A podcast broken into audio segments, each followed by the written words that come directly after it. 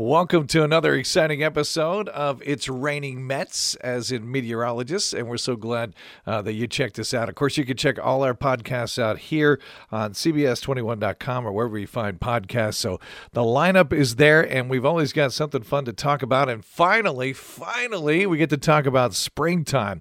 It's meteorologist Tom Russell here, and because of uh, Corona, it's just me this time. So I got a couple of things to chat about, and uh, we always like it when you offer your uh, reflections as well, maybe on Facebook or any of our social media. So feel free to chime in if you like. Uh, so let's talk about spring because this one is not only uh, uh, just glad it's here, it's one of the earliest ones in more than 100 years. So this is pretty incredible as we've seen uh, the springtime arrive March 19th. You know, usually it's around the 21st, sometime the 20th, but it's really early this year. Came in uh, March 19th at 1150. So that, the last time it arrived this early was 1896, a whopping 124 four years ago. So you might be saying, Tom, why why so early this time? How's that work? Well, it has a lot to do with uh, the Earth's rotations around the sun, uh, how the calendar falls. So I'll give you a little quick rundown here. So our earliest spring that we've seen in 124 years, you know, usually it falls on the 21st, sometimes the 20th, but this time on the 19th. So it's a result of leap years and the subtle impacts that those extra days have on the timing of the Earth's orbit. So you got to think big scale here. Every year, as the Earth makes one full orbit around the sun, there are two equinoxes, one here in March, the other in September, marking the changing astronomical season. So it takes 365 0.25 days for Earth to complete one revolution around the sun. So it's not just 365 days that nice and clean, right? And that figure can actually vary a little bit from year to year. So, as such, we do adjustments to the calendars that we call leap years, and they're built in to compensate for those variations. So we catch up or we make up. So leap years are usually observed, what, every four years, and there are additional conditions to keep that calendar synced with the solar year. So leap years must be evenly divisible by four, and if the year is evenly divisible by 100, it's not a leap year. The years 1800, 1900, and 2100, for example. Anyway, what we're getting to is that we got to go through all these hoops here to keep the uh, to keep things on track. So our vernal equinox comes in, uh, came in on Thursday at 11:50. So you got all that? I don't know how they keep track of all this stuff, but they do. Uh, and of course, you know, as we head towards springtime, the seasonal change has to do with the tilt of the Earth. So, you know, the Earth rotates on its axis as it, occurs, as it circles the sun, but it's that 23 and a half degree tilt that gives us the different seasons. So, as we head towards summer, we're tilted uh, with the sunshine in the northern hemisphere, and of course, in winter, uh, it's uh, it's ahead of the southern hemisphere. So, we get into the, the colder stuff. So, a little uh, science 101 there, but happy spring, by the way, as we welcome in a new season. That is very welcome. Now, the uh, topic on everybody's mind is corona, so let's kind of equate that to what we're seeing with the with the coronavirus because the hope is that maybe, just maybe, the warming will help help eradicate or at least slow down the spread of the virus and that seems to be happening in China. So in those, uh, you know, China is so large. Some of those portions uh, in the warmer sector before other portions have seen uh, somewhat of a decline. So you say, well, you know, viruses actually spread better in the cold. And it has not so much to do with temperature, but the fact that we're all cooped up, right? That's what we always hear about the fact that we're together, we're touching the same stuff. And then when we get outside in the summertime, those viruses tend to wane. So it doesn't have as much to do with temperature as it does how we live in society and how we interact with each other. So we're outside, warmer stuff.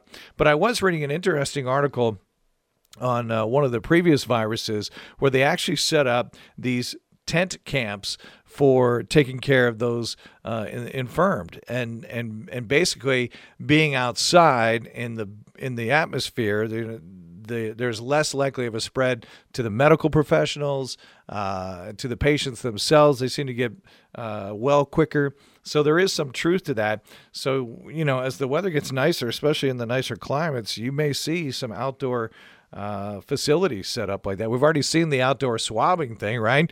Uh, but these are kind of interesting if you want to check out some of those on Google. I can't remember if it was the Spanish flu or one of these other ones that I was reading about, but they actually set up these medical camps outdoors and it's said to really limit uh, the impact and the effect on those uh, those trying to treat the folks and those trying to recover and get better too. So there's a lot of hope here that as we warm, that that should help. So one of the stats that I pulled out this was uh, out of MIT. They used data compiled by Johns Hopkins University.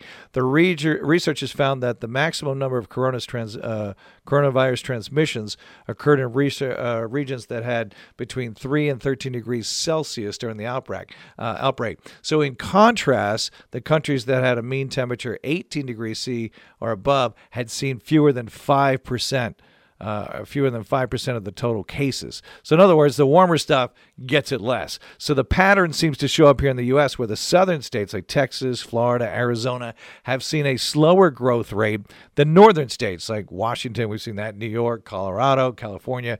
Uh, so, if you kind of look at that, which spans north and south, the growth rate seems to fall in between. Okay, so uh, that's a positive thing as we look towards uh, hopefully eradicating or, or at least getting the slowdown on COVID 19. So there is some some link there to warming up. And again, it may have to do mostly with our habits and, and how we interact with each other. And that's one of the reasons we're doing the whole social distancing thing and not going out and, and uh, you know, avoiding one another, keeping that six foot space and and all that. So lots to uh, hopefully be encouraging about the uh, about the virus itself. So I am excited about that, or at least hopefully be excited about that. All right, so now we're into spring. So the next thing I wanted to talk about was uh, when we get into spring, we got to start thinking about severe weather. And for us, our severe season in central PA tends to be uh, later into May and early June. The exception, though, last year, remember what happened in April? We had that week of wow, tornadoes off the charts. We had a record amount of tornadoes. What was it? I think it was 18 tornadoes in a span of a week, maybe it was eight days um, in April. So it was really early and it was really active. Fortunately, after that, we didn't have much of a severe season, so that's a good thing. But nonetheless, it's time to start thinking about what to do uh, in the case of severe weather. So now you're cooped up. Now your whole family's home so you really need to have a plan. Hey, if we get a tornado warning, we get a severe thunderstorm, what are we doing? Okay, we're all going to the basement, and in particular this section of the basement.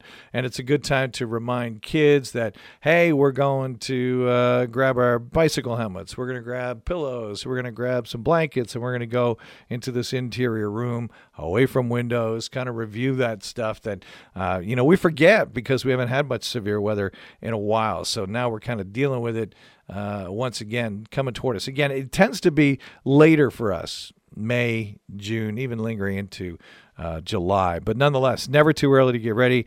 And now that we're all home, it's good to have a good plan in place and get ready for a severe season. So spring is good that we're warming up, but it also means some volatile weather um, that we'll be dealing with as well.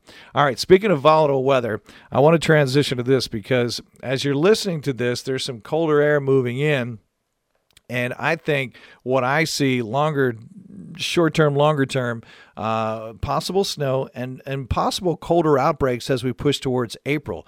Because we've been so darn warm this whole winter that we're thinking, like, man, once we cross that spring threshold, wow, it's just going to be, you know, warm. We're going to be wearing shorts, and and that's not usually the case here in Central PA and that kind of plays into what we talked about with the severe weather because you need that clash of the warm and the cold to get severe weather.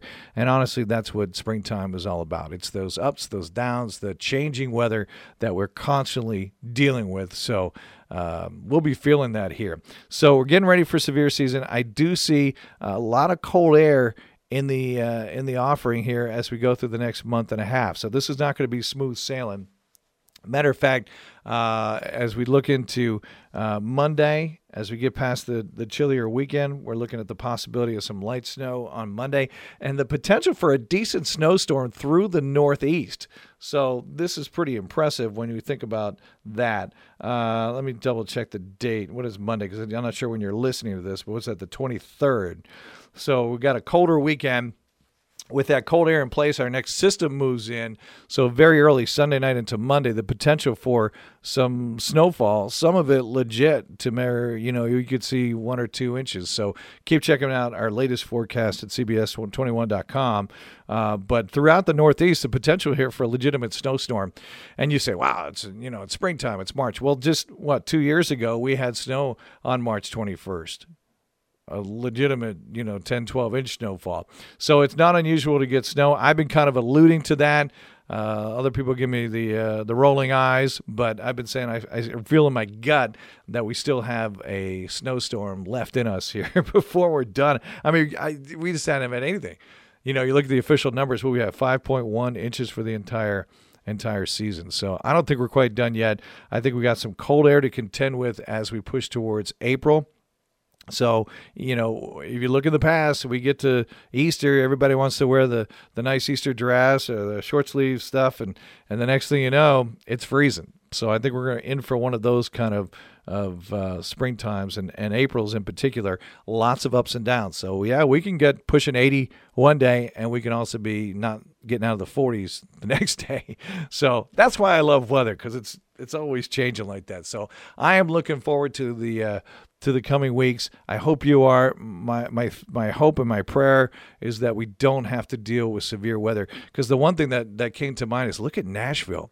Nashville was dealing with uh, just a horrendous tornado aftermath, all this damage, and then right on top of that, you're into COVID nineteen quarantine.